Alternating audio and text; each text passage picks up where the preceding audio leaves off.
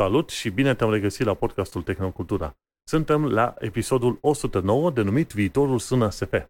Gazele tale preferate, Vlad Bănică și Manuel Cheța te salută. Hello, Vlad! Hai, noroc, salutare! Și la mulți ani uh, Nicolailor, Nicoletelor, înregistrăm episodul ăsta de Moș Nicolae. Efectiv, nici, nici mă așteptam. Și să nu uităm la mulți ani românilor, pentru că 1 decembrie, uite, că a fost acum câteva zile, Așa că avem numai, suntem plini de la mulți ani pe aici, ca să zicem. A venit și iarna, a venit decembrie, luna cadourilor, mâine, poi mine Crăciunul și 2023 și uite, a mai trecut un an. Apropo de anul ăsta care a trecut, mă uitasem la un moment dat, era pe Twitter o imagine, era ușa cu 2023 scria pe ea și niște oameni ascunși după un colț cu o mătură cu, cu coadă foarte lungă și împingeau ușa de la 2023, așa, de, de la distanță, știi, de frică. Și cred că așa sunt și eu, știi? Ascuns după colț, nu, nu aș vrea să știu ce ne oferă 2023, poate că într-un fel nici n-ar fi curios. Am crezut că 2022 o să fie un an super mișto, las că ieșim din pandemie, ne scoatem foarte bine, că încolo am, am ajuns să fim tăbăliți destul de sănătos. Mai da, ultimii, ce să mai, nici nu mai știu câți, 2, 3 ani, 2 cu certitudine, au fost grei. Uh, parcă mai ieri alaltă ieri începea 2020, auzeam primele știri de o gripă ciudată din China și ziceam, lasă-mă, care șansele să ajungă și la noi? E la ei, acolo, trece. Și uite, după aia am stat în casă un an jumate și acum, după ce a trecut uh, asta cât de cât, am venit un război nasol, care încă ține și face și la imediat un an, aproape că nu vine să cred. Dar uh, ce să zic, să fim optimiști, poate o să ne fie totuși mai bine în 2023. Așa, foarte bine zis. Mergem pe mai departe. Subiectele principale de astăzi vor fi BMW și radarul, Intel și superprocesoarele, cripto cu bune și rele. Nu uita pe toate platformele unde asculti tu podcastul nostru să dai un like, un share și, bineînțeles, review-uri, în așa fel încât podcastul să ajungă la cât mai mulți oameni. De la Iași până la București, de la Constanța până la Arad, nu? Și facem așa un, o cruce, și cumva. De la Londra până în Vancouver, că avem ascultători și din afara României și nu puțini și le mulțumim pentru răbdare și pentru suport. Dacă stai să te uiți pe harta aia în dashboard, cred că avem ascultători în uh, aproape toate continentele, inclusiv Africa și Australia. Așa că e bine, suntem bine, mm-hmm. suntem peste tot. Și hai să intrăm în uh, chestiunile de zi cu zi, să zicem, din ultima săptămână și cred că încep eu, pentru că am multe de spus. Săptămâna asta Bagă. a fost puțin a fost puțin mai plină decât în multe alte săptămâni, dar de ce nu? Știi cum e, asta este viața. O săptămână e, e lenește de nebunești, altă săptămână nu-ți vezi creierii. Bun, ce am făcut? Știi că rămăsese vorba de data trecută să mă joc și eu cu chestiile astea passwordless de, de la passkey.directory, yep. știi? Și zic, mă, hai să, să văd despre ce este vorba. Pentru că teoretic știam cam care ar fi sistemul, și zic, ok, hai să vedem dacă pot să mă loghez fără să trebuiască să folosesc parole.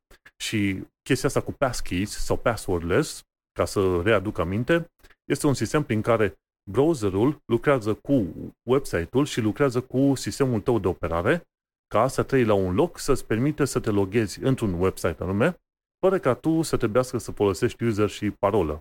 Și cum este asta în practică? Ei bine, am avut, să, am avut ocazia să testez. M-am dus pe passkeys.directory și am văzut acolo că e Microsoft, care are două sisteme, a aplicat passkeys pentru sign-in și MFA, Multi-Factor Authentication, dar am văzut că și eBay-ul are o chestie de genul ăsta, nu știu pe unde e eBay, pe sus, pe mai sus sau mai jos. Uite acolo, eBay. eBay-ul are numai pentru sign-in. Și cum vreau să scap de niște lucruri din casă și vecinii mei de pe aici sunt răutăcioși și nu vor să cumpere lucrurile mele, trebuie să le vând prin eBay. Și asta e viața. Și am testat. Am testat cu eBay și cu Microsoft să văd cum e sistemul ăsta. Și prima oară m-am dus la Microsoft și e o secțiune în documentație, dacă te duci pe, pe details în coloana asta de la passkeys.directory la partea cu Microsoft, vezi că sunt niște linkuri acolo cu care îți explică cum să folosești Windows Hello ca să îți setezi accesul la, la contul tău de Microsoft account, știi? Folosindu-te de Windows Hello. Windows Hello, nu știu dacă știi, dar în Windows ai opțiunea să te loghezi în sistemul de operare folosind PIN, un PIN. În mod normal, trebuie să-ți pui tot acolo un use, parola măcar, ca să intri în Windows. Folosesc și eu PIN-ul pe, pe PC. E bine, ăla este creat prin sistemul de Windows Hello. O aplicație, o, un programel din Windows care îți permite să intri, să te loghezi fără să bagi parola. Și o chestie foarte faină. Și atunci, urmând instrucțiunile de la passkeys.directory, te duci frumușel în contul tău de Microsoft și te duci la partea de securitate și zici, ok, dă enable la secțiunea asta, cum îi zice fratele meu, Windows 10, dă enable la partea asta la altă cu sign in without password, știi? Și zice add a new way to sign in și după aia user Windows PC. So, deci treaba e când te duci în contul tău de Microsoft, spui, domne, vreau să mă loghez cu o nouă variantă de logare și vreau să mă loghez cu calculatorul meu de Windows. Moment în care îți apare Windows Hello și introduci codul tău, pinul tău de logare în Windows. După ce ai făcut treaba asta, setarea a fost făcută. Te, te deloghezi la contul de Microsoft și când vrei să te loghezi din nou, ai opțiunea de a folosi user și parola sau dacă nu, alte dispozitive. Și când dai la alte dispozitive, zici, ok, vreau să aleg PIN. Și după ce alegi PIN, îți apare Windows Hello din Windows și introduci par, numărul tău, ce ai acolo, PIN-ul tău. Și te-ai logat în contul tău de Microsoft Online. Și a venit ziua în care tu ai un, să zicem, un program în Windows în care tu introduci parola și ăla comunică cu browserul care comunică cu website-ul și îți permite să intri în contul tău online. Eu zic, cât e de cool toată treaba asta. Și e mișto, da. gata. da. Face efectiv bypass la parolă. Și e o chestie, mi se pare că e una dintre cele mai sigure chestii care s-a, s-a inventat de la invenția, să zicem, parolelor, efectiv, ca să stai să te gândești. De, de la invenția user și parola asta a fost în când? În 68-70 pe acolo au inventat sistem, chestia asta. Bun, și similar este și la eBay. La eBay spui, ok, vreau să mă loghez printr-un, printr-un alt sistem și la fel, la eBay te duci, ok, vreau să mă loghez prin, tot așa, prin Windows Hello. Și atunci, când te bagi în contul tău, vrei să te reloghezi în contul tău de eBay, îți apare din nou Windows Hello, bagi pinul și te-ai logat în contul tău. Și de curiozitate am vrut să văd, ok, dar cum ar fi să mă loghez pe eBay, dar să vreau să mă loghez pe eBay de pe mobil. Și m-am băgat pe mobil și la fel am zis, ok, vreau să, să setez, după ce m-am logat cu user și parolă pe mobil, am zis, ok, vreau să mă, să-mi setez un nou login, ceva de genul ăsta, știi?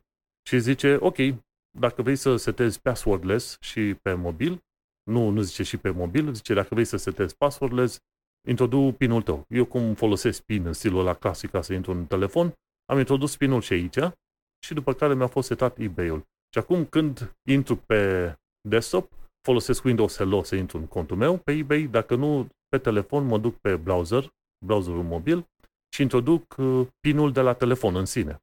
Și îți dai seama, acum, după ce vezi chestiile astea, îți dai seama că dacă tu, în momentul de față, ar fi să scoți userul și parola de la sistemele astea și să te folosești strict numai de sistemele astea, ar putea să ai probleme. De ce? Pentru că tu ești obligat să te loghezi de pe, de pe dispozitivul cu care ai setat passwordless.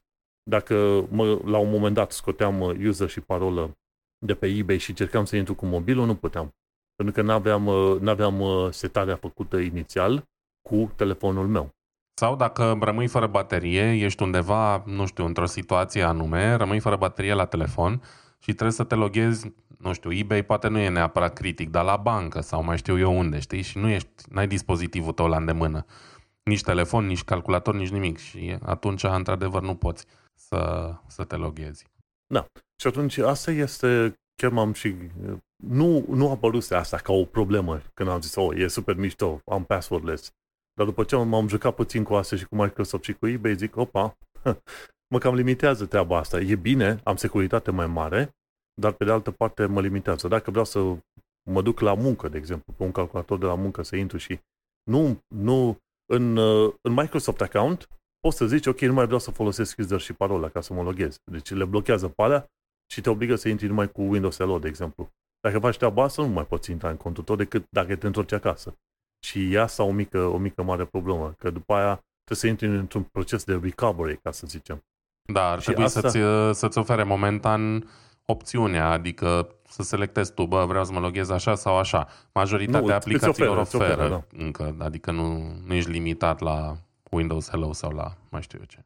Exact, îți oferă. În principiu e bine că ai o altă opțiune și tu, având serviciile astea de passwordless deja setate, să, hai să zicem că mai devreme sau mai târziu, într-unul, doi ani de zile o să avem password setat pentru, pe calculatorul de acasă, de exemplu, pentru toate serviciile, pe lângă user și parolă.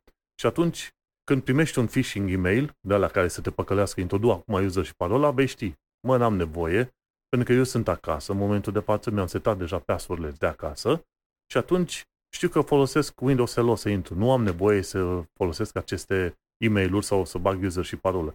Și cu ocazia asta oamenii vor fi ceva mai protejați. Singura problemă va fi că tot vor trebui să uh, introducă user și parolă când vor fi undeva plecați în alte părți, înțelegi?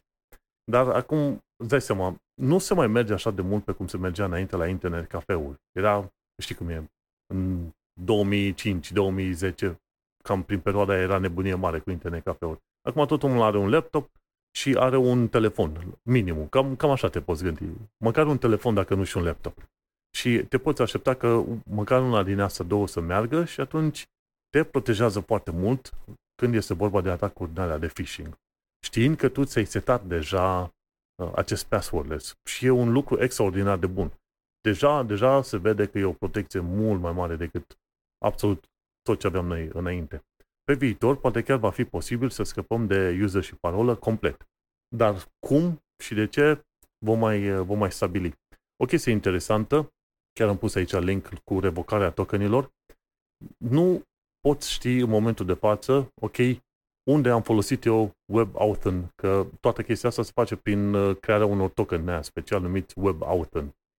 Și în momentul de față, eu trebuie să țin minte pe ce site-uri am folosit sistemul ăsta passwordless. Nu există o metodă prin care deocamdată să-mi dau seama, ok, pe ce, pe ce site-uri am setat eu passwordless. Poate ar fi în browser sau poate o să apară în viitor o extensie care să-ți povestească, de exemplu, să spună, uite, tu ai setat uh, WebAuthn slash passwordless pe site-urile următoare. Okay? și va trebui văzut cum se rezolvă treaba asta. Dar, oricum, sunt, uh, sunt foarte bucuros că am reușit să fac treaba asta.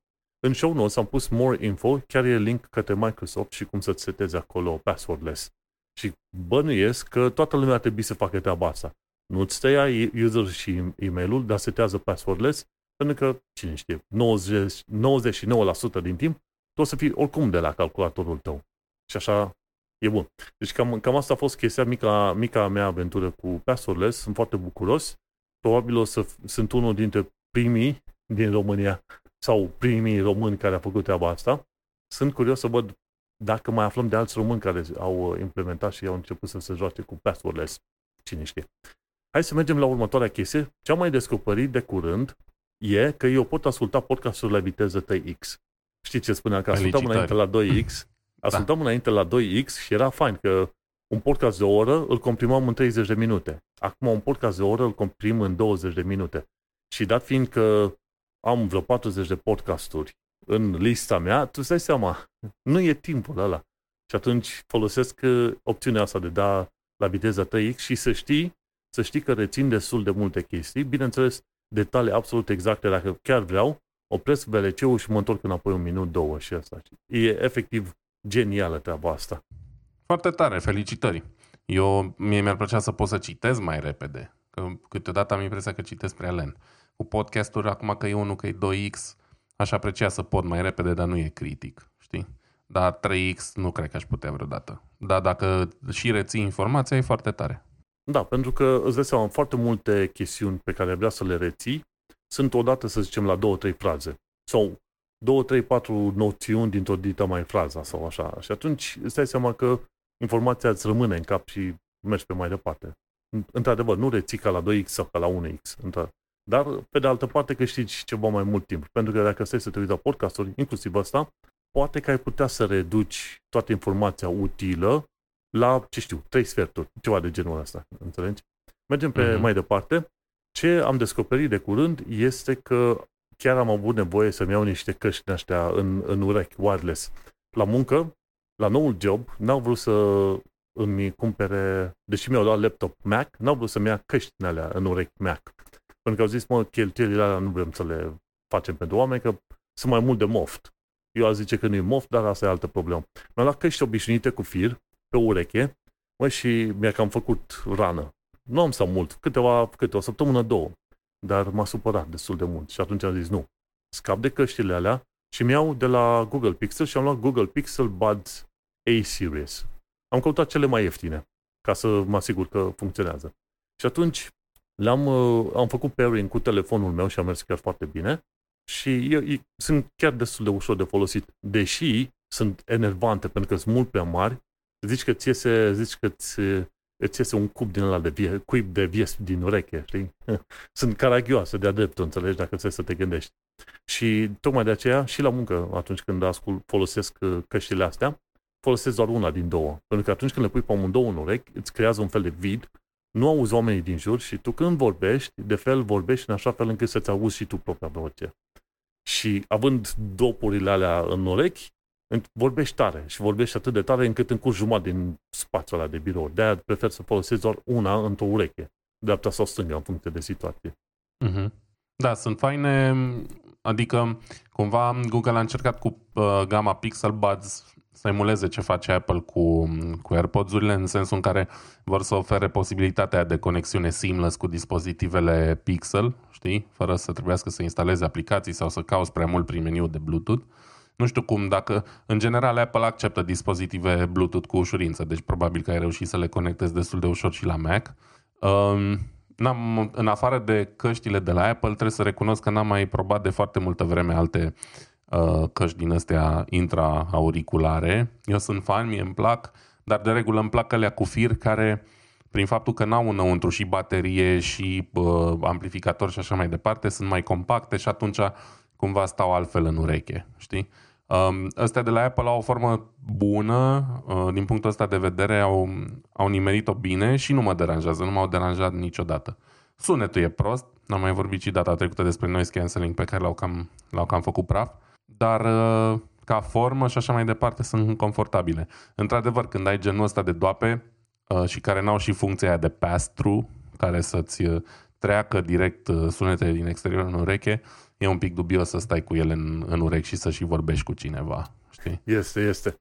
Dar uh, a funcționat. M-am, uh, m-am putut conecta, am, am putut face pairing-ul cu laptopul de Mac chiar destul de ușor, pentru că știi căștile astea, căștile astea micuțe, au un suport și la suportul ăla da. ții vreo 2-3 secunde acolo apăsat ca să facă pairing-ul și apare atunci în laptop și zici ok, conectează-te la uh, wireless uh, Pixel Buds. Și din punctul meu de vedere, sunetul se aude destul de bine. Pe mine nu mă interesează calitatea muzicii, video, ce vrei tu. Vreau să aud cât de cât ceva. Da. Pentru că, unde? Săptămâna asta s-a întâmplat că eram aproape jumătate din echipa la muncă, dar stăteam pe, pe Slack meetings. Și e o chestie foarte ciudată pe acolo când îți auzi și colegii prin jur. Și atunci cât de cât m-a ajutat și am, am putut asculta sunetul cum trebuie în căștile astea destul de scumpe, sincer, dacă stai să mă întreb pe mine, au costat vreo 70 de lire, ci că mi-au dat o reducere de vreo 20 de lire. 70 de lire nu sunt de nicăieri, mai ales în perioada asta. Dar am vrut să iau pentru că efectiv mă dureau urechile. Nu puteam suporta urechile astea. Și tocmai de aceea, asta este viața. În schimb, cine n-are, cine are un bănuț, de ce nu, nu, nu sunt rele. Nu sunt rele de luat, sunt mai ieftine decât uh, ce, ce au ăștia, căștile de la Mac. Înțelegi? Sunt cam nici jumătatea prețului, ceva de genul ăsta. Bun, hai să merg pe altă chestie. Am ajuns la 10 milioane în Fuel PC Game. Asta doar ca să fac o mică paranteză. am, am jucat jocul ăsta de fiecare dată când ascult 10 milioane de bani? De fuel. De fuel. Ah, okay. Este petrol. De fiecare dată când iei un, un butoi, când lovești un butoi de petrol, primești 100 de fuel. Și îți dai seama, la 10 milioane am, am ajuns la un milion jumate după ce am terminat toate cursele alea. Primești niște fuel la fiecare cursă. Restul de 8 milioane jumate le-am făcut plimbându-mă pe hartă, stânga, dreapta, sus, jos. Și asta am făcut din 2017-2018 încoace. Și continui, pentru că ascult podcastul și mă plimb așa pe dealuri, ca nebunul. Următoarea chestie, Wednesday, am descoperit un serial nou fain pe Netflix. Wednesday e cu familia Adams. Și este L-am vorba de, de fata, fica lor, Wednesday, care se duce la Nevermore, la Academia Nevermore. Interesantă chestie, partea cu România, cu Nevermore, a fost filmat în special în România în vreo 8-9 locații diferite. Și vezi tot felul de casele din astea. Nici n-am fost atent exact ce casel, dar uite, în articolul ăsta pe care, la care am dat-o share, zic eu, este um, Castelul Cantacuzino, da. este Casa Monteoru, Politehnica din București, Grădina Botanică din București, e conacul Olga Greceanu și Gara Regală. s-au filmat în tot felul de locuri din asta și e interesant la un moment dat cum să vezi scene presupuse americane cu steagurile americane și pe aia cu trenul săget albastră într-o gară. Da, da, da. N-au, n-au, nu s-au chinuit să le diteze, să-l scoată sau să filmeze când nu era niciun tren în gară. Contează mai puțin până la urmă. Nu, dar Wednesday chiar mi se pare super, super mișto și distractiv așa, de seama. N-am mai văzut Adams Family de foarte, foarte mult timp, de ani buni. Și au, au adus o variantă de refresh, așa. Și e cumva, e cumva în sentimentul Adams Family, cam din, din vremurile de demult. Cam așa mi-l aduc și eu aminte, pe cum e acum a făcut în Wednesday. Da, e fain făcut, l-am uh, văzut și noi, l-am bingiuit săptămâna asta, l-am dat gata, sunt 8 episoade. Uh, din câte am înțeles a fost prelungit și din câte am înțeles uh, nu mai vor să filmeze sezonul 2 în România, că aparent le-au cam umflat facturile pentru următorul sezon. Adică au venit pe niște prețuri în sezonul 1 și când au vrut să pregătească pentru sezonul 2 cazăre TC, s-au umflat brusc prețurile și s-au ofuscat. Îți dai seama, producție de 100 de milioane și se uită la niște prețuri umflate în România. În fine. Dar filmul în sine, serialul foarte bine făcut, actori aleși mișto, uh, niște tributuri așa pe, către, uh, vechea, către vechiul film um, și în, o poveste faină și reușită. Bun. Hai să mergem la săptămâna ta. Da, uite, săptămâna mea nu e la fel, n-a fost la fel de tumultoasă, să zic așa. M-am mai jucat niște ani 1404, uh, pe care câteodată efectiv nu înțeleg de ce îl joc. Uh, e un pic addictiv, dar e și prost făcut pentru că multe din misiuni, adică campania în sine, nu e întotdeauna foarte clar ce ai de făcut, știi? Și la un moment dat trebuie să construiești niște chestii ca să faci niște elemente, niște war machines, le zice. Să le dai altui aliat de al tău din joc, care la rândul lui să-ți creeze niște nave, să-ți dea niște nave, să te duci la război cu ele. Problema e că pentru a face worship uh, parțurile alea, trebuie să evoluezi. Da? E un joc, un city builder. Și evoluezi prin generații. Mai întâi ai doar țărani, da? peasants, pe urmă evoluezi la cetățeni, pe urmă la nobili și așa mai departe. Și um, ca să deblochezi uh, uh, fabrica care îți face piesele respective, trebuie să evoluezi un nivel. Dar nu zice nimeni că trebuie să faci chestia asta, da? Condițiile pentru a evolua sunt destul de greu, e destul de greu să-ți dai seama de ele la, la un moment dat și destul de greu să le atingi și nu știi, bănuiești. Tu poți doar să presupui, bă, momentan se pare că din toate clădirile pe care le am disponibile acum nu pot să fac War Machines. Deci presupun că ar trebui să evoluez. Înțeleg, prin deducție logică, dar asta totuși cumva nu e, nu e ce trebuie, știi? Ar trebui să fie un pic mai clar. O misiune a trebuit să o reiau dintr-un motiv stupid. Mi-a fost cufundată o navă cu o piesă uh, importantă, un mission token din ăsta, știi? Și efectiv a dispărut de pe hartă și jocul decurgea ca și cum nimic nu s-ar fi întâmplat, știi? Și eu nu mai aveam acces la ăla. Și asta după vreo două ore de joc. Mama, m-am enervat, am zis că îl dezinstalez. Dar am închis jocul, am luat o pauză, o zi, două, pe am revenit și am luat misiunea de la capăt și acum cu toate cunoștințele acumulate, am reușit să ajung mult mai repede în punctul respectiv. Dar, uh, long story short, uh, mult mai, uh, un pic prea greu de trecut prin misiuni, dar pentru că nu sunt suficient de bine explicate, știi? Uh, nu imposibil, dar uneori e frustrant. În fine. Păi nu așa pățești cu simulatoarele de orice fel? Mai, nu știu, în anumite jocuri de strategie sau genul ăsta city building, parcă erau mai bine explicate uh, chestiile astea, știi? Îți vedea mai mură în gură. Aici e un pic mai, mai criptic totul. În fine, nu e o problemă atât de mare. Uh, în schimb, în weekend am făcut ceva mișto. Am fost cu niște amici la, la Nuremberg, care e la vreo 170 de kilometri de mine la un târg de mașini retro. Practic a fost un târg de vân- cu vânzare, da? În care foarte, multe, foarte mulți dealeri de mașini retro și proprietari privați au venit să-și prezinte și să-și vândă colecțiile. Și am văzut acolo o grămadă de mașini vechi.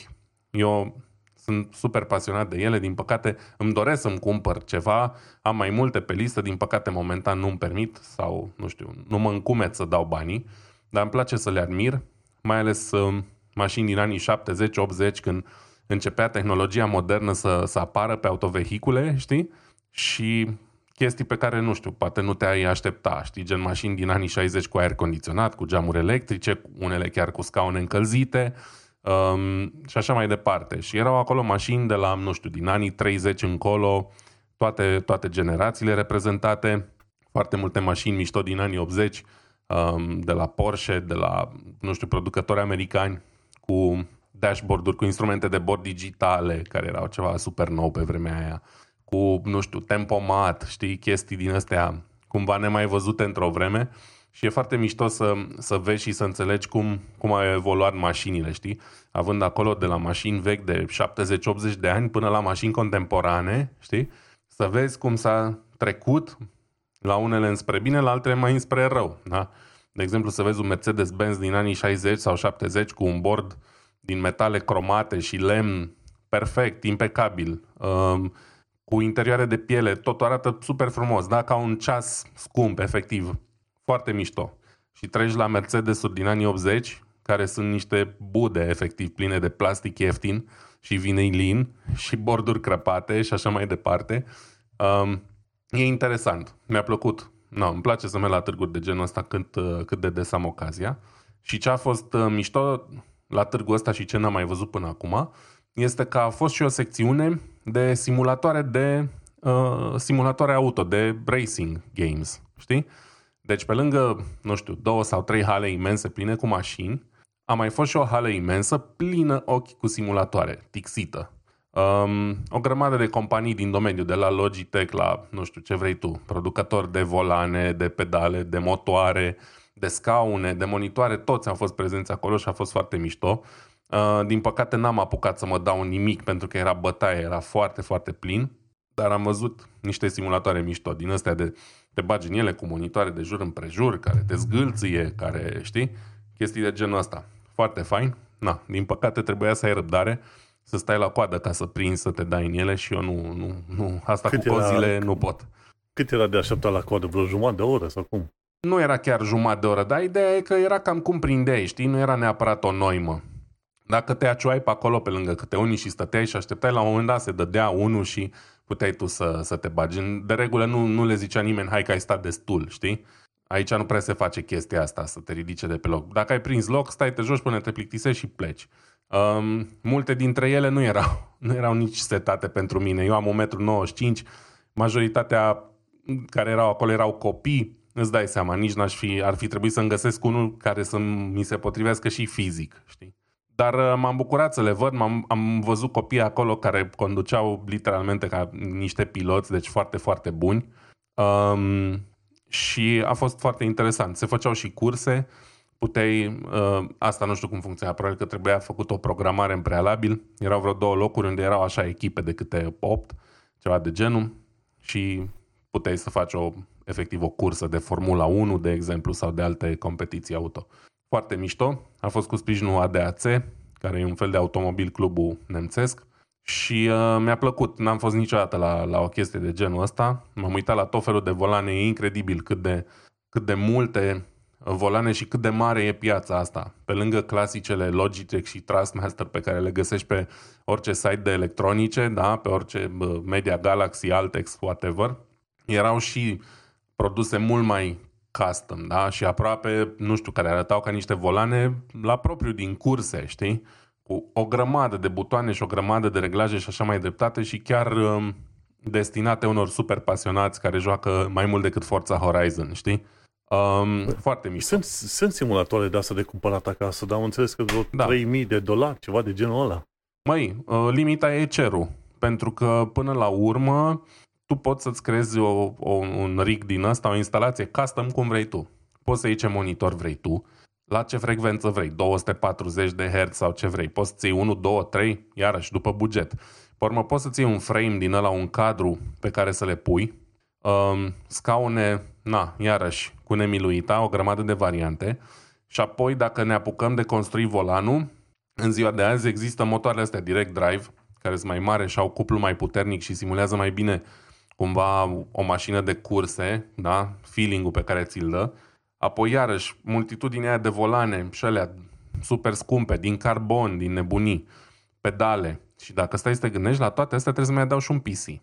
Erau unele acolo care funcționau pe bază de PlayStation 5, care nu, îi știi, prețul ăla e, sănătate. Dar poți să pui și un PC custom. Și știm foarte bine că la un PC custom numai pe placa video poți să dai 2000 de euro, știi? Deci da, exact. 3000 de euro să zicem că e o medie, nu e, nu e cel mai cel. poți între probabil 1000 de euro la cel mai jos nivel, cu cel mai ieftin scaun, cadru, monitor și așa, până la mult peste 5000 să ajungi, știi?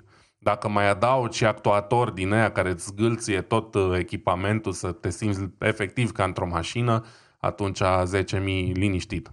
Dar, din nou, depinde de fiecare cât e dispus, cât are buget să dea și așa mai departe. Dar e mișto unde s-a ajuns și e mișto și tehnologia jocurilor, știi? E vorba de multe calcule acolo la mijloc, până la urmă. Procesoarele vechi probabil că nu permiteau genul ăsta de calcule sau nu la nivelul ăsta. Să-ți calculeze și forțele în volan, în pedale, apoi și scaunul, cum se toate mișcările respective și așa mai departe. Mișto, mi-a plăcut și mi-a plăcut faptul că oamenii ăștia de la târgurile astea, că am mai fost uh, în Austria recent la unul la Salzburg, au făcut un bilet foarte, nu știu, convenabil pentru toată lumea, știi? Uh, gen, prețul normal era vreo 17 euro, dar la happy hour uh, am dat 8 euro. Și happy hour, ghiște, era după, două, după masa până se, se închidea târgul. Deci, practic jumătate de zi. Efectiv, n-avea rost să iei biletul întreg decât dacă, nu știu, vrei să fii primul, primul la 7 dimineața acolo, știi? Deci foarte convenabil și ne-am distrat. Ne-am uitat pe acolo, prietenii mei au avut noroc și au prins să se dea în simulatoare. Era un booth acolo, o cabină cu fix trei calculatoare și fix două erau pe mărimea lor și ăla al treilea liber era făcut doar pentru copii mici și nu aveam nicio șansă să intru în el. Deci am zis, pas, zic, nu nimica, uh, poate am ocazie să mă mai dau de adevăratele uh, în curând. Și atunci, na, am zis pas. Cam atât. Multe, multe de povestit. Uite, a trecut jumătate de oră numai cu ce am meșterit săptămâna asta. Bun, hai să trec eu la știri, la prima știre, de la TechCrunch. Ci că Stripe deschide servicii fiat to crypto. Și acum nu știu dacă știi ce este Stripe, dar Stripe este un serviciu care îți permite să faci plata cu cardul pe site-ul tău. Și de când, de când au fost uh, tipii ăștia, de când au inventat ăștia tipii stilul ăsta de widget și metodă de plată, tot felul de site-uri au reușit să își facă plata chiar foarte repede, pentru că integrarea e destul de ușor de făcut cu, cu Stripe. Și pe asta au câștigat tipii ăștia de la Stripe, pentru faptul că au o integrare foarte, foarte ușor de făcut. Nu se trebuie mare brânză de cunoștințe. Și ce interesant este că Stripe sunt în spatele a miliarde și miliarde de dolari anual plătiți cu cardurile. Oamenii aia știu ce știu dacă aș vrea să ajung să mă angajez undeva, probabil ar fi la firma asta Stripe mai devreme sau mai târziu. Și ce interesant, dar fiindcă ei ajută la facilitarea plăților, transferului de bani într-o parte în alta, ei vor să intre și în domeniul ăsta cripto și atunci de ei intră în serviciile astea fiat to crypto. Fiat înseamnă monedă normală către cripto. Și îți dai seama, dacă nu ești om care își face, să, să, să zicem, propria sa monedă, gen cum e Solana, Bitcoin, ce vrei tu pe acolo, dacă vrei monezile alea, trebuie să le cumperi de undeva. Pe de o parte, trebuie să-ți faci un wallet, un, un asemenea portofel digital în care să ții moneda și interesantă chestie, trebuie să ai un portofel pentru fiecare tip de monedă. Nu e ca portofelul real în care poți să pui dolari, euro, ce vrei tu pe acolo, lire, alte chestii. Nu, deocamdată ai nevoie de câte un portofel pentru o anumită monedă. Bineînțeles, sunt uh, conturi gen, mi se pare, Metamask, care îți permit să ai mai multe portofele din asta pentru monede diferite, ori când uh, folosești gen Coinbase. În Coinbase, de fiecare dată când cumperi o monedă ceva, îți creează ei o adresă specifică pe blockchain-ul respectiv. Dar, uh, de exemplu, eu am în Coinbase vreo câteva monezi, am niște de ăștia Dogecoin, Kid Doge, ce vrei tu pe acolo, se, se mușcă între ei la valoare 0,0 dar sunt mulți, sunt câți eu acolo. Și, în principiu, eu nu am un wallet al meu. Walletul a fost creat de către tipii ăștia de la Coinbase. Și dacă se întâmplă vreo problemă, sunt hăcuiți, eu pot să pierd toate valorile de acolo. În mod normal ar trebui să am eu un wallet separat și de preferat un wallet de la dispozitiv fizic pe care îți salvezi cripto acolo, înțelegi? Dar asta e o altă, e o altă discuție. Mai complicat este când, într-adevăr, tu vrei să îți cumperi niște monezi și trebuie neapărat să treci printr-un asemenea crypto exchange, cum este Coinbase, un fel de piață de, de schimb de cripto. Și de ce? Pentru că trebuie să-ți faci cont la cripto, cumperi uh, de la Coinbase, cumperi de la ei, după care trebuie să-ți transferi ce ai cumpărat în altă parte. Și chestia asta te costă. Tu plătești de fapt de două ori în taxe din alea sau comisioane de transfer din altă parte. Și există în momentul de față câteva servicii care îți permit să cumperi monezile de la, de la ei. Și pe lângă, și serviciile alea mi se pare cum se numesc, uh, cum îi zice. Uite așa, sunt Argent și Zengo. Se numesc Non-Custodial Wallet Developers. Sunt dezvoltatori de portofele din asta, care nu țin neapărat de, către, de o firmă, de un uh, exchange din asta. Și tot în stilul ăsta, Stripe vrea să fie la fel. Stripe ce vrea să-ți, facă, să-ți permită, îți, fa, îți faci un cont la ei, trimiți banii, cumperi, să zicem, un Bitcoin, ok, dacă ești foarte bogat. Cumperi un Bitcoin și acel Bitcoin este transmis direct în uh, portofelul tău. Și gata. Nu mai ai nevoie să treci prin, uh, un, prin acel crypto exchange de la Coinbase. Și pe măsură ce citești și înveți mai mult de chestiile astea legate de cripto, îți dai seama că nu e numai vorba de acele monezi, ci e vorba de o întreagă infrastructură care ajută la transferul de cripto dintr-o parte în alta și sunt, cred că, în momentul de față, zeci sau chiar sute de aplicații legitime care te ajută să folosești bani obișnuit, să-ți cumperi cripto și cu cripto să plătești pe mai departe la diverse magazine, știi? Și în momentul de față, ce auzim noi de scandalurile astea mari cu FTX, Celsius, Gemini, uh, ce alte firme mai sunt din astea care au dat kicks în ultima perioadă cu cripto, astea sunt uh, doar chestiunile alea, marea umblătură după aur, știi cum a fost, cum, cum e lăudată pe internet, așa cum a fost în uh, California cu 100 și ceva de ani, marea, marele val de căutători de aur. Dar, de fapt, munca reală în momentul de față se face la oamenii care îți dau ce? Lopeți și târnăcoape. Și lopeți și târnăcoape e efectiv ce face și Stripe în momentul de față și multe alte servicii care ajută la stabilirea acestei, cum îi zice, acestei infrastructuri. Dar știi cum e visul ăla al creatorilor de cripto care zic că nu trebuie să depinzi de nimeni, ci tu o să fii deținătorul și marele bucuros al, ce știu, cripto ce vrei tu? Visul ăla nu prea există, pentru că, uite-te, ai nevoie de influx de capital, de bani foarte mulți, de investiții, să creezi o infrastructură. Și infrastructura aia cineva trebuie să o creeze, dar să o și mențină. Deci sunt zeci și zeci de firme, firme care în momentul de față primesc zeci sau poate chiar sute de milioane de dolari ca să creeze acea infrastructură, înțelegi? Uite, internetul, noi, noi trăim cu impresia că ne băgăm pe internet și e gratuit să te bagi pe site-ul Google.com sau ce vrei tu pe acolo. Dar tu, ca să ajungi pe site-ul ăla, tu ai nevoie de firele care sunt plantate în pământ. E vorba de RDS, RDS care îți oferă serviciul la, de acces prin țară, dar, bineînțeles, de la o țară la alta există rutere foarte mari care fac comunicarea între rețelele dintre țări. După aia sunt firele de dincolo, sunt o tonă de servere și clustere și ce vrei tu pe acolo, care lucrează împreună. Cum crezi că o să funcționeze și cripto și cu acest, cu acest blockchain?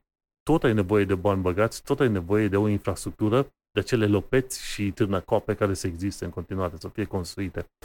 Și tocmai de aceea și Stripe s-a băgat pentru că mai devreme sau mai târziu, după ce se calmează lumea și încep, să, zic, să zicem, legiuitorii de prin toate țările să pună, să pună uh, biciu pe cripto, o să-ți dai seama că mai devreme sau mai târziu universul ăsta cripto este un univers care se poate, poate câștiga o groază de bani și este un univers în care, de exemplu, dacă am un NFT aici, poți să mi-l transfer pe alte rețele în contul tău pe acolo.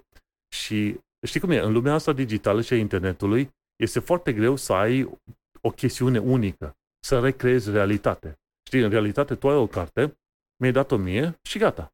Cartea nu mai e la tine, e la mine. Game over. S-a mutat o carte dintr-o parte în alta fizic. În lumea digitală nu e așa. Chiar dacă tu ștergi cartea de la tine sau imaginea, să zicem, vorbim pe imagine, imaginea poate fi copiată foarte ușor în tranzit, de exemplu. Sau poate să fie, ce știu, hăcuite sau ceva pe acolo, tot fel de chestiuni din asta. Și atunci e mai greu să implementezi acelea, aceleași concepte din lumea reală în lumea digitală, înțelegi? Iar chestiile astea cu blockchain chiar, chiar vor, vor ajuta în direcția asta. de eu sunt uh, foarte curios. Bineînțeles, nu mi-aș băga banii de chirie în Coinbase și în alte chestii și nimeni n-ar trebui să facă treaba asta, dar zic că merită să fim cu, cu ochii pe teritoriul ăsta. Și uite, vezi, chiar îmi place să văd că Stripe într-adevăr îți permite să cumperi cripto și să-i trimiți direct către wallet-ul, wallet-ul tău. Cam, cam atât vreau să zic. Bun, um, o să merg mai departe, o să mă abțin momentan de la comentarii pentru că intru în curând în subiectul um, cripto după această mică încursiune uh, pe la prietenii și oarecum angajatorii mei de la BMW, deși nu lucrez direct pentru ei, um, dar am văzut pe intranet săptămâna trecută o chestie interesantă, care nu mai e doar pe intranet disponibilă cum era până acum recent, ci au uh, făcut-o publică cei de la BMW. Uh, am pus un link acolo mișto, se numește BMW Group Technology Trend Radar. Da? Uh, e destul de limpede despre ce este vorba. Practic, um, cei de la BMW au făcut așa un site foarte simpatic în care vedem sub forma unui radar um, domeniile în care BMW e implicat în momentul um, actual. Când ne gândim la automobil, ne gândim în continuare la volan, motor, roți, frâne și cam atât. Dar automobilul deja nu mai e doar atât. Și bineînțeles, ca să se ajungă la mașina modernă și la mașina viitorului, um, pardon, mari producători de mașini trebuie să gândească în, în afara cutiei și să investească în domenii conexe. Da? Și ce e foarte fain la site-ul ăsta e că e împărțită pizza asta așa în câte, Dumnezeu, șase felii uh, și despre fiecare domeniu din ăsta conex în care e investit BMW poți afla câte puțin. Da? De exemplu, putem vedea că cele mai multe puncte în, în, da, în radarul ăsta sunt pe partea de inteligență artificială, de la uh, cyber security, analiza acustică, uh, codare cât mai simplă, etică AI uh, sau artificial intelligence și așa mai departe. Apoi, um, foarte mare preț se pune pe ideea asta de future computing, inclusiv de NFT. Da? Există acolo o categorie.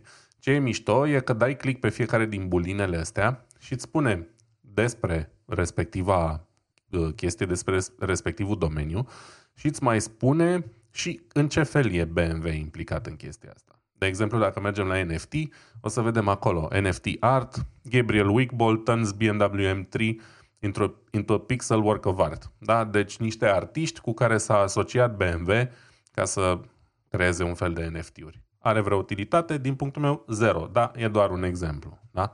Uh, neuromorphic, neuromorphic computing. Da? Um, iarăși, chestii foarte avansate, chestii de acustică, cockpit smart, um, procesarea imaginilor în, în timp real, lucruri care sunt din ce în ce mai importante pentru sistemele astea de asistență avansate, de exemplu. Și sunt extrem de, de importante pentru modul în care vom interacționa în viitor cu mașina sau pentru mașina autonomă, știi? Mai știu eu ce, chestii de genul ăsta. Um, suprafețe inteligente, până și metaverse apare aici o categorie, nu vreau să dau click că mi-e frică, mă feresc de aia, dar există, da? Există da. și oamenii sunt um, interesați de toate domeniile astea care um, pot duce la mașina viitorului sau la o mașină mai bună. Știi? Unele dintre ele sunt mai mult așa, cum să zic, la nivel anecdotic. Multe dintre ele își au utilitatea în mașinile pe care le vrem sau pe care le vom avea în viitor. Știi? E foarte interesant și recomand uh, oricui e curios să vadă cam ce înseamnă și cam în câte domenii e implicat unul din cei mai mari producători auto la momentul actual.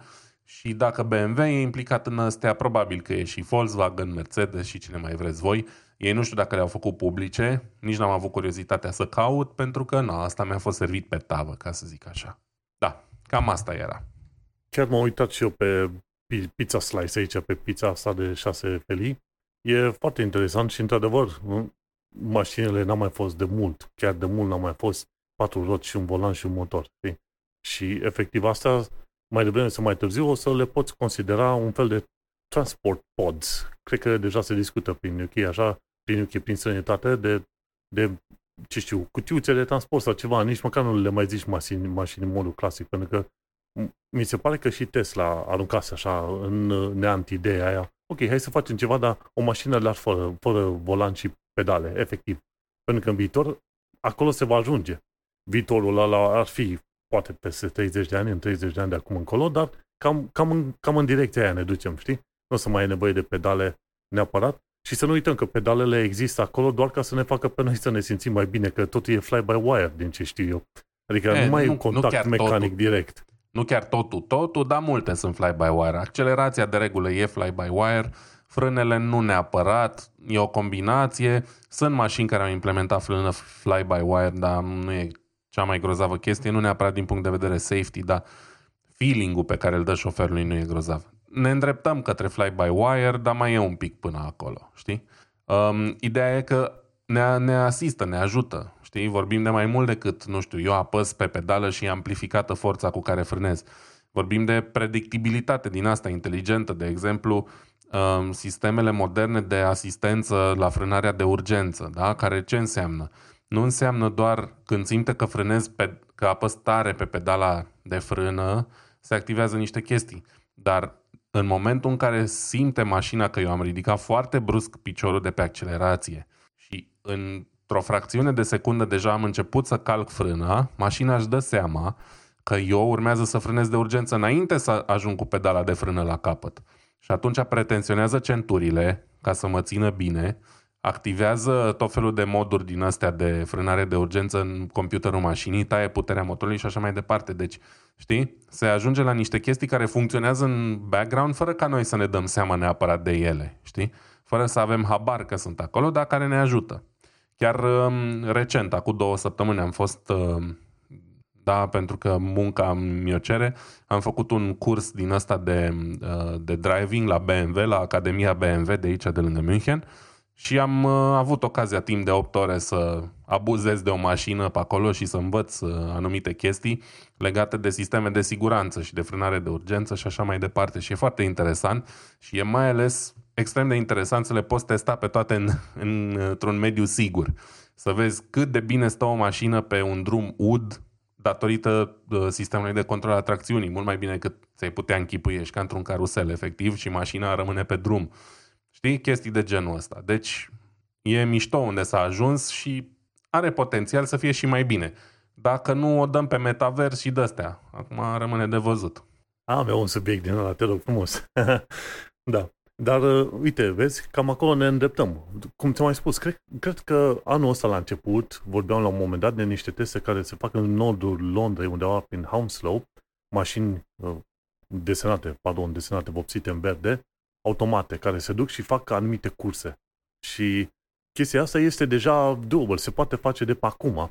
Dar bineînțeles, ca să intri în scară largă, ai de rezolvat multe probleme. Nu degeaba, uite că mă uitam aici la la BMW, la harta asta, cu Future Computing, nu degeaba ei discutau despre Neuromorphic Computing și, uite, Optical Computing. Deci oamenii ăștia nu sunt degeaba uh, acolo, ca să zicem, la BMW, pentru că ei deja urmăresc centurile. Neuromorphic te-ar ajuta să creezi calea cea mai bună de la A la B, pe când Optical Computing ar trebui să consume mult mai puțină uh, mai, mai puțină energie, știi, când faci tot felul de calcule și calculele să fie cam, ce știu, de 100, 1000 de ori mai rapide decât într-un procesor obișnuit.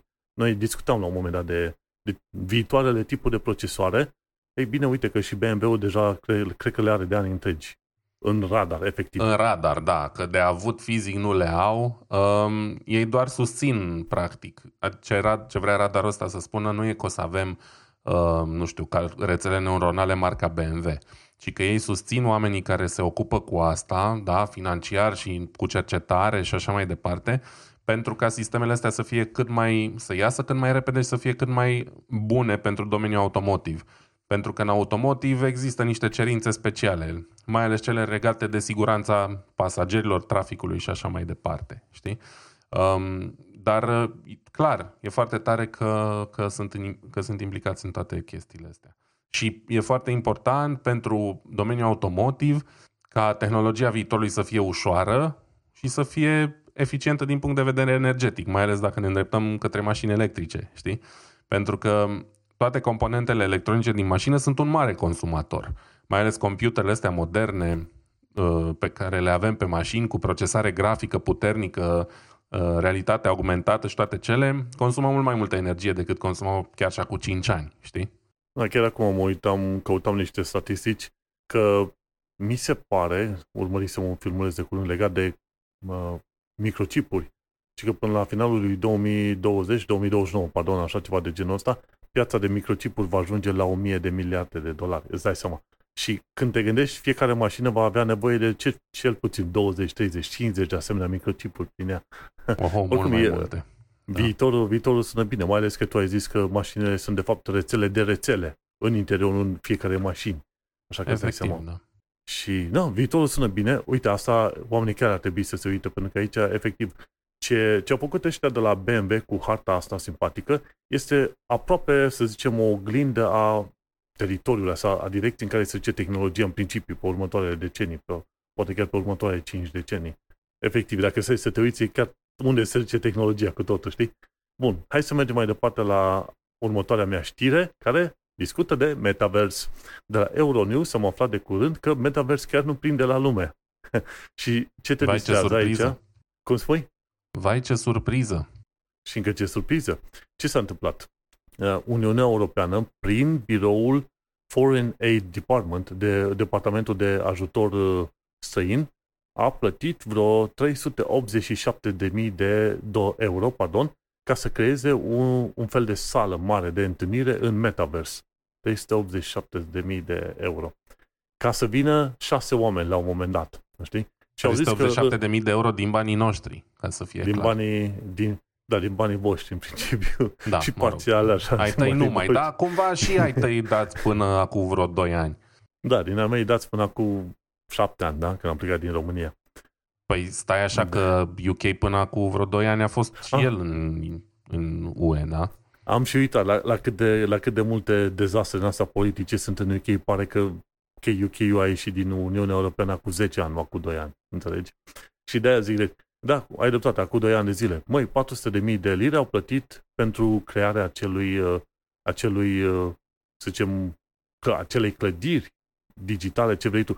Nu înseamnă că munca n-a fost depusă de către artiștii graficieni, de către programatori, ce vrei tu pe acolo. Băi, dar au venit și că în total, după ce au fost uh, contractați de Euronews, cei de la Departamentul de Afaceri Externe, sau cum se numește, de ajutor extern, pardon, au zis că până la urmă au venit totuși un maxim de vreo 5.000 de oameni la un moment dat, să vedă.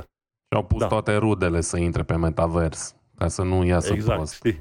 Da, deci 300 de oameni s-au conectat până la urmă ca să vadă gala, ex- efectiv la ora când s-a deschis, și mai apoi în ziua respectivă au fost 5.000 de, de oameni. Și au zis că ei au deschis uh, acea gală ca să arate că Uniunea Europeană într-adevăr este deschisă grupei de vârstă 18-34. Însă, Mie silă. dar fiindcă e în metavers, te cam obligă să ai acele căști VR. Ori câți copii de 18 ani își permit căști de VR? Sau câți părinți ai copiilor de 18 ani își permit căști de VR să intre pe metavers? Plus că metaversul, cel puțin modul în care e construit de către Meta, efectiv nu atrage așa de mult oameni. Plus că este de-a dreptul ridicol să plutești în aer așa, să n-ai picioare sau tot fel de lucruri în astea care ți, s-ar părea obișnuite și care într-o oarece măsură au fost rezolvate de Second Life acum 10 ani de zile, înțelegi? Și da, e, e, mișto, e mișto că au făcut treaba asta, dar poate era mai fain ca Uniunea Europeană să fi făcut uh, în uh, Minecraft chestia asta. Și probabil câștigau mai mulți oameni în vizită decât să facă în, în uh, Metaverse, unde trebuie să vii cu acele cu acele dispozitive pe cap. M-au și blocat, că nici nu știu cum îi zice. Îi zice scârbă, ăla. Manu, scârbă. Scârbă și prostie. Atâta simt când, când citesc știri de genul ăsta. Da, nu, ce să-i faci? Cineva da, trebuie da. să spele niște bani cumva. Pe undeva e bine că s-au gândit la treaba asta, au, au aplicat cam prost, pentru că până la urmă trebuiau să se uite la cât de mulți oameni utilizează în mod real VR-ul în, în felul ăla. Știi? Și nu, încă, încă nu s-a ajuns la tehnologia respectivă și oamenii încă nu sunt atași de... Sunt o tonă de oameni care în continuare se plâng de amețeală când folosesc uh, acele căști de VR. Nu s-a rezolvat încă pe mine mă durea ceafa, fruntea, mușchii capului, efectiv, știi? Nu, nu amețeam. Dar mă dureau mm-hmm. ceafa și mușchii capului de la ținut porcăria aia prea mult pe cap. Mai ales când ești activ, nu stai pe canapea efectiv. Dar asta e una din micile probleme. Problema cea mai mare e că nu are cum să aibă atractivitate așa ceva când sunt chestii de făcut afară. Probabil dacă ne mai bagă într-o pandemie și ne mai încuie în casă câțiva ani, poate o să înceapă să prină, dar altfel nu văd cum zău.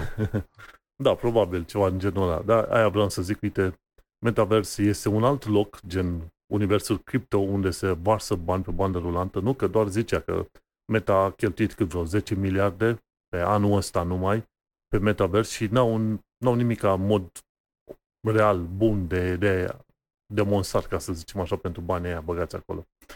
Și de-aia zic, m-a, m-a disat așa. Măi, într-adevăr, poate banii trebuiau consumați pentru alte chestii și poate un eveniment trebuia făcut în Minecraft, nu în Metaverse. Atâta. Da, distractiv e, așa. E distractiv. La nivel de Uniunea Europeană îți dai seama că 400 de mii de euro sunt ca aia 12 cenți de iam eu acum pe pantofar, știi? Și mă gândesc dacă e să-i arunc la gunoi sau să-i mai țin la ceva, că n-am, nu au nicio valoare. Uh, cam, cam asta e uh, nivelul extrapolând, dar e pur și simplu stupid, nu e vorba de bani, e vorba de investiții stupide și fără cap, știi? Asta e punctul meu de vedere. Meta nu e nici măcar unde, pe aproape de unde ar trebui să fie și după cât, um, nu știu, cât backlash și feedback negativ primește, sunt surprins totuși că Uniunea Europeană, mai ales Uniunea Europeană fiind unul din mari contestatari ai practicilor uh, companiei Meta și a lui Mark Zuckerberg, să investească în așa ceva. Da, mă rog, în fine, trecem peste, mă interesează prea puțin. Um, dar ajungem la un subiect foarte interesant, sau mi s-a părut mie interesant, um, și anume cel mai nou clip al lui uh, MKBHD de pe YouTube.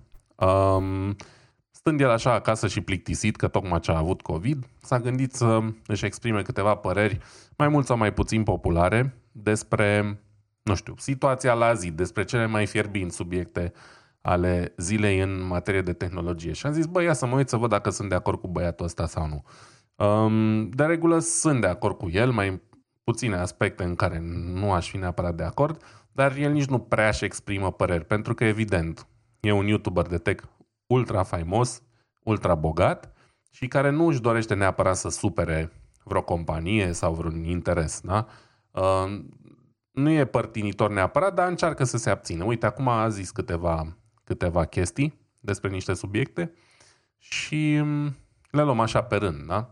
A vorbit un pic despre cripto și a vorbit despre faptul că el însuși este un criptosceptic și cumva m-am bucurat să aud asta pentru că, iarăși, dacă zic eu asta, multă lume zice, a, ești nebun, ești prost, ce știi tu? Știi?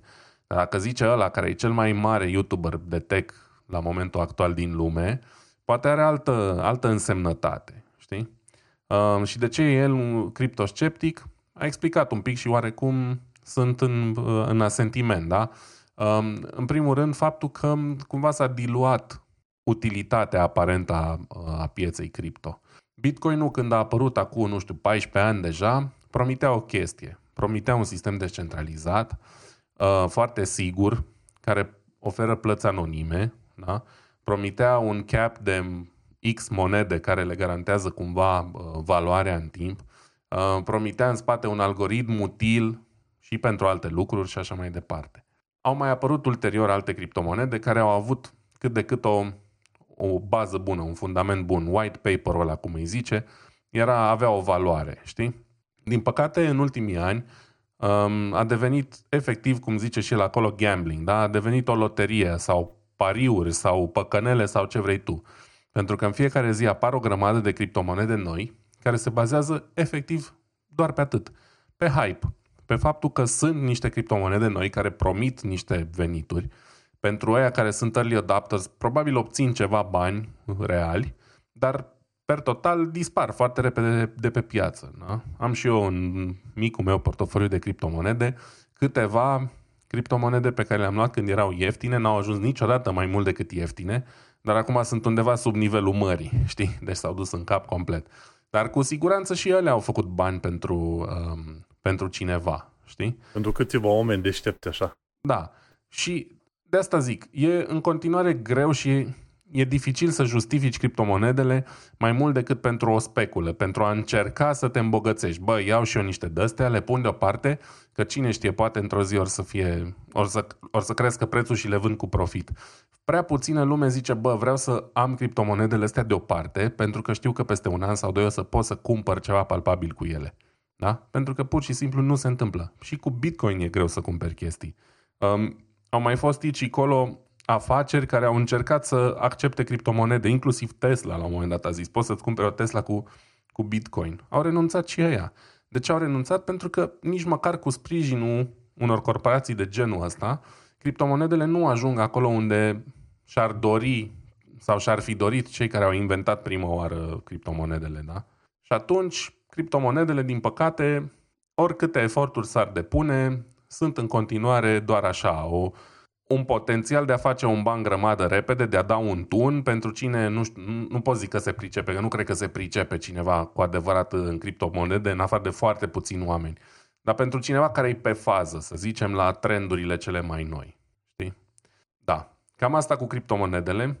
Am vorbit un pic despre TikTok versus YouTube, pentru că TikTok evident a crescut uriaș și o platformă uriașă și uh, lumea își pune întrebarea dacă cumva TikTok va, nu știu, va lua din uh, faima YouTube sau uh, din piața lui YouTube? Și evident că răspunsul e cel mai probabil nu, pentru că sunt două platforme suficient de diferite. Uh, se bazează pe content diferit și mai mult decât atât YouTube e eventual cel care poate pune probleme lui TikTok. Pentru că sunt mai vechi și pentru că ei deja au implementat un fel de TikTok prin YouTube Shorts. Da? Deci ei au putut să implementeze foarte rapid ceva similar cu TikTok lui TikTok nu-i va fi la fel de ușor să implementeze ceva similar da, cu da, YouTube. vezi care e mica problemă? Că YouTube Shorts am urmărit la un moment dat niște chestiuni legate de, ce știu, viitorul financiar al YouTube și așa mai departe. YouTube Shorts reieșea din rapoartele lor că, de fapt, canibalizau din, uh, să zicem, market share din poziția long YouTube, YouTube-ului obișnuit, nu Absolut. de la TikTok. E foarte posibil. E foarte posibil, dar e o tentativă, știi? Eu, de exemplu, urăsc YouTube Shorts am dat poate de 3 sau 4 ori click în YouTube Shorts, nu, nu-i văd rostul. Dacă vreau să mă uit la short uh, format content, mă duc pe TikTok, care are niște algoritmi mai buni în direcția asta, niște creatori simpatici, da? Și anumite clipuri sunt chiar interesante. Multă lume hulește TikTok fără să fi intrat vreodată pe TikTok. Bă, s-ar putea să-ți placă. Adică eu am găsit uh, creatori de conținut interesanți. Nu mă uit la neapărat la tâmpenii, mă uit și la tâmpenii de care râd, dar gen, nu știu, sunt și chiar chestii interesante acolo și faptul că ți le servește așa random și câteodată dai peste niște lucruri la care nu te așteptai, poate fi fain. Evident, YouTube pentru long format e tătic și o să rămână probabil pe veci, da? E too, too big to fail, aia e clar. Lumea știe că în momentul în care e interesată de un tutorial, de un clip, de un videoclip muzical, etc., se duce pe YouTube și așa va rămâne multă vreme de acum încolo. Um, da, am mai vorbit și despre calitatea asamblării la Tesla.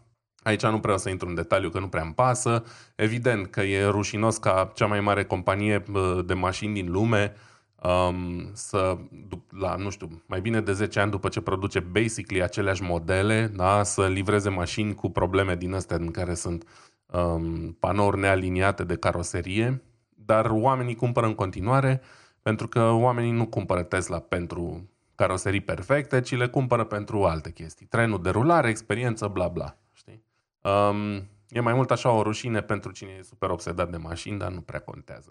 Și uh, am mai vorbit despre 5G și faptul că, iarăși, 5G e cumva o dezamăgire. Uh, după ce s-a făcut foarte mare tam-tam, mamă, vine 5G, o să fie super rapid, super, uh, nu știu, instant, adică latențe mici, o să fie peste tot și o să fie minunat. Um, într-adevăr, din postura mea de om care n-a stat, nu locuiește într-un oraș mare, beneficiez destul de rar de 5G. Am 5G aici la mine în orășel, în München când mă duc e 5G, dar foarte, de cele mai multe ori semnalul e foarte, foarte slab, um, trece înapoi pe 4G foarte des și în principiu nu pot să zic că 5G mi-aduce mie vreun beneficiu și ca mine sunt majoritatea oamenilor.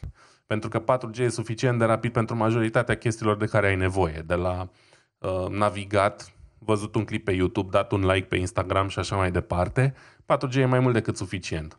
5G e și foarte energofag, uh, are și un range foarte redus și e sensibil la clădiri, la toate alea.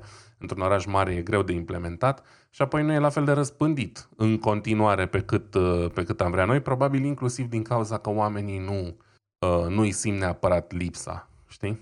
Um, el mai vorbește aici de faptul că a făcut la un moment dat speed test pe 5G și chiar avea viteze mai reduse decât pe 4G. Eu nu fac speed testuri ca hobby și atunci n-am de unde să știu chestia asta, dar îți dai seama, e oarecum plauzibil. Dacă semnalul e foarte slab pe 5G și ai semnal mai bun pe 4G, adică, e, adică e, na, chiar se poate chestia asta. Și cam, cam asta e chestia. Deci, chestii cu care mă marchez Brownlee așa un pic sceptic. Cea mai importantă dintre ele, evident, e cripto, care e nebunie pe buzele tuturor, dar și restul sunt interesante. Știi? Și mi-a plăcut să văd că un, un YouTuber atât de mare face un clip în direcția asta și uh, mi-a plăcut să văd că nu e ahtiat după cripto sau că nu toată lumea pune botul la, la ce înseamnă cripto în ziua de azi. și că mai sunt și oameni care au un cuvânt de spus așa, nu neapărat contra, dar mai, mai reținut, ca să zicem. Cam atât. Mă, știi cum e? Contează foarte mult pentru că sunt tot felul de bloggers, vloggeri din aia de investiții care promovau FTX la greu. Și umblă vorba că puteau, pe fiecare episod primeau, ce știu, între 3500 și 75.000 de dolari ca să promoveze FTX-ul ăsta. Nebunie totală, înțelegi? Și atunci... Sunt și în România seama... foarte mulți vloggeri, instagrameri, nu știu ce, criptofrați, cum le zic niște youtuberi simpatici români pe care îi urmăresc, care vorbesc numai prostii. Și doar ca să hypuiască și să facă reclamă la un produs sau altul din zona asta. Da, deocamdată cripto, cripto efectiv este, este un teritoriu al speculei, așa că toată lumea ar trebui să aibă grijă de aia. Ziceam, nu bag banii de chirie în cripto, în niciun caz. Dacă am vrut să iau niște Dogecoin sau Shiba Inu, am, cred că un milion de Shiba Inu, ceva de genul ăla, am foarte mulți. Se, se, încal, se încalecă unii pe alții, dar valoarea lor este 0,7 de 0 și 1. Înțelegi? Ceva de genul ăsta. Deci zero, efectiv. Dacă să să te uiți. Și în continuare, cine este interesat de universul ăsta cu ghilmelele de rigoare, rigoare Web3, să se uite mai mult la infrastructura cripto, nu la monezile cripto. Știi, cine vrea să învețe, de ce nu să se uite mai mult în, în partea aia. Hai să merg pe mai departe la știrea mea. De la Tom's Hardware am aflat că Intel prevede crearea unor superprocesoare cu 1000 de miliarde de tranzistori până în 2030. Deocamdată mi se pare că generația asta 12 sau 13 de la Intel are cât 50 de miliarde de tranzistori, dacă stau să mă gândesc bine. E ăsta mulți. Chiplet. Nu știu exact, dar mulți. Știu că erau 17 miliarde undeva prin 2019, așa, și iar acum au ajuns undeva pe la vreo 50 de miliarde de tranzistori în tehnologia asta FinFET 3D, un fel de cubulețe mici, fiecare cu vreo cu latura de vreo 10 atomi de siliciu, ceva de genul ăsta, știi? Deci e absolut incredibil că discutăm de tranzistori de mărimea mărimi comparabile cu atomi, ok? Și în tehnologia asta, FinFET, care a fost creată de către Intel. Articolul ăsta e chiar foarte lung, n-am înțeles, să zicem, mai bine de 80% din el, dar nu. Pe mine mă interesează să știu cam care sunt direcțiile generale, nu să fiu PC Per. Știi, era la un moment dat un podcast numit PC Perspective și acolo tipii aia chiar discutau de, de specificații de calculatoare de îți întorceau creierul pe dos. În fine, ideea generală ar fi că Intel prevede crearea unor asemenea superprocesoare prin mai multe metode. Una la mână este mărirea acestor chipleturi Înțelegi? Deocamdată chipleturile ce înseamnă? Au nuclee de, calcula- de, de calculatoare, unele eficiente, unele performante, care sunt unite prin acel bus, nu știu exact cum îi zice, exact, interconnect, pardon, printr-un interconnect, așa îi zice, un fel de autostradă de transfer de date între, între nucleele respective. Și ideea lor este, pe de o parte, să mărim suprafața procesorului, pe de altă parte, să îmbunătățească acel interconnect și chiar ei au creat un standard pe care l-au făcut, să zicem, uh, open source, ceva de genul ăsta, tot Intel, și pe următorul, următorul nivel ar fi crearea unor tranzistori planari pe un singur nivel, pe o, efectiv uh, toți atomii din tranzistorul respectiv să fie plați, pe un singur șir. Cum e, cum e, să zicem, asta de grafenă, ceva de genul ăsta, știi, de carbon. Și atunci ei se gândesc să treacă la un nou tip de arhitectură care se numește GAP, Gate All Around, ceva de genul ăsta. Și în, în momentul de față, la FinFET, e acel gate, acel, să, să zicem, pin metalic, nici nu știu cum e, efectiv să zic, pe unde, care, care permite trecerea electronilor, înconjoară cumva tranzistorul în, în spațiu 3D. Pe când la nou, noul tip de tranzistor, dar fiindcă este 2D plat, planar așa, acea acea poartă, acel gate ar fi de jur împrejurul tranzistorului. Nu știu cum ar arăta, nu m-ar interesa prea tare să știu, dar ideea e că odată ce ar fi, ai putea crea tranzistori din ăștia planari, ai putea să-i pui unii pe alții. Și ideea este să facă, odată ce ai obținut asemenea tranzistori, să ai și memoria de procesoare să fie de, pusă chiar deasupra tranzistorului și după aia să creeze chestiuni din asta în mai multe staturi vertical. Și în felul ăsta ar putea ajunge până la urmă la crearea unor procesoare cu 1000 de miliarde de tranzistori. Gândește, acum sunt cât? 50 de miliarde de tranzistori până la 1000 de miliarde, n-ar fi chiar imposibil, dar e pe direcția respectivă. Gândește-te, la 1000 de miliarde și noi discutăm de folosirea acestui, aceleași procedeu gen pe siliciu. În continuare, dar îmbunătățirea lui în diverse metode. Și îți dai seama cum e tehnologia asta care cumva poți să numești clasică deja, tehnologie clasică. Sunt foarte curios să văd cum o fi cu chipurile optice. Alea neuromorfice sunt puțin cam specializate. Nu cred că o să aibă utilitatea așa de mare pe cum ar putea avea chipurile Silicon Photonics, știi? Dar uh-huh. atât am vrut să zic. Viitorul sună foarte, foarte înghesuit, ca să zic așa, dar și foarte scump. Că zicea, ok, ajungi la asemenea, în două, până în 2030 o să ajungi ca tehn- întreaga piață de procesoare, de microchipuri din asta să fie 1000 de miliarde de, de dolari anual. E absolut incredibil. Da, da trăim, în, trăim în niște vremuri ciudățele și foarte interesante pe de altă parte. Dar uh, cam trăim atât în viitor. trăim în viitor, da. Cine ar fi crezut? Hai să mergem pe mai departe și sunt curios de știri pe scurt. Uite, deja imediat depășim termenii și nu este ok. De la Testing Games am aflat ce înseamnă o diferență de 4 GB memorie video RAM. Și el, tipii aia de acolo, testat un RTX 3060 la 8 GB versus un RTX 3060 la 12 GB. 4 GB de memorie video, memorie RAM video, înseamnă 15% diferență în uh, cadre pe secundă. Ceea ce e destul de mult așa. Și de aia, dacă ai ocazia să îți iei o placă video din aceeași categorie, dar cu mai multă memorie RAM, de ce nu? Uite, te poate ajuta să câștigi niște cadre pe secundă acolo. A, vreau să zic doar scurt că e stricat link-ul. Am încercat să intru și eu să mă uit, dar e stricat link-ul. Poate îl corectez după ce terminăm. Da. Las că îl, îl găsesc eu pe acolo și îl schimb. Foarte bine. De la PC Gamer, ce am aflat de curând, care sunt specificațiile pentru jocul ăsta Callisto Protocol, care e un fel de imagine de la Dead Space. Nu știu dacă ai văzut câteva filmulețe de prezentare de la Callisto Protocol. Mai să știi că am văzut, cred că două sau trei poze și exact asta am vrut să zic, bă, ăștia au refăcut Dead Space. Și nu contează că poartă numele de Callisto Protocol. La Callisto e puțin mai schimbată chestia, dar ce îmi place este că, într-adevăr, e atmosfera aia de Dead Space, e stilul ăla de, de gaming, e efectiv, nu contează că au copiat cât se poate de, de greu, dar îmi place. Nu l-am cumpărat încă pentru că se, o serie de oameni și reviewer se plângeau deja de, să zicem, performanța pe calculator, pe PC. Au spus că sunt ceva probleme de controls. Și atunci vreau să mai stau până când oamenii mai laudă, încep să laude cât de cât Callisto Protocol la modul în care se comportă și atunci să-l, să-l cumpăr. Altfel îl cumpăram deja, pentru că abia m-am așteptat să văd Callisto Protocol și l-am un wishlist la Epic Game Store. Dar nu de aia am pus linkul aici, am pus ca să vedem care sunt cerințele de calculator pentru asta și îți cere, de exemplu, fie dacă vrei să te duci la, să zicem, specificații cât de cât bune. Ai Max și Ultra.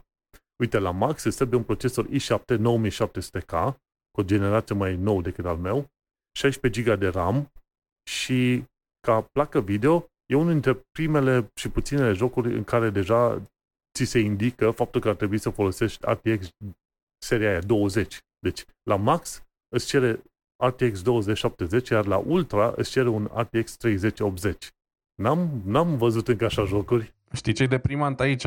Că pentru Max-ul ăsta e listat și procesorul meu, adică Ryzen 7 2700X, 2700X și e deprimant faptul că eu ziceam, bă, procesorul ăsta al meu încă rupe, să știi.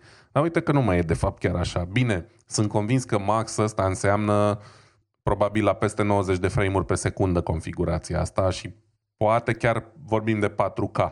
Ar fi fost interesant să scrie, bă, vorbim aici pentru rezoluția X și frame rate-ul cu tare, că sunt convins că merge și pe configurații mai slabe. Sunt absolut mm. convins. Da, bineînțeles că merge. Acum gândește-te, Max apare după High.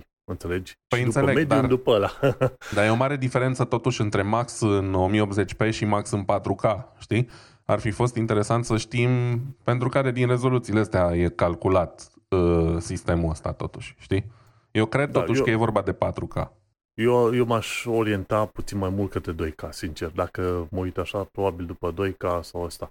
Dar uh, cine știe, vom trăi și, și vom vedea. Ideea e că deja îți cer resurse sănătoase și dacă jocul un joc începe să-și ceară 16 GB de RAM, îți dai seama că deja dacă ești gamer, 16 GB nu mai sunt suficienți, pentru că ai nevoie și pentru sistemul de operare și alte programe. Dacă faci streaming, îți mai trebuie iarăși niște giga pe acolo, deci ajungi în, în curtea mea cum ar veni, că îți trebuie undeva la vreo 30 de giga de RAM cam de anul ăsta încolo, știi, dacă vrei să joci jocuri din ce în ce mai mișto.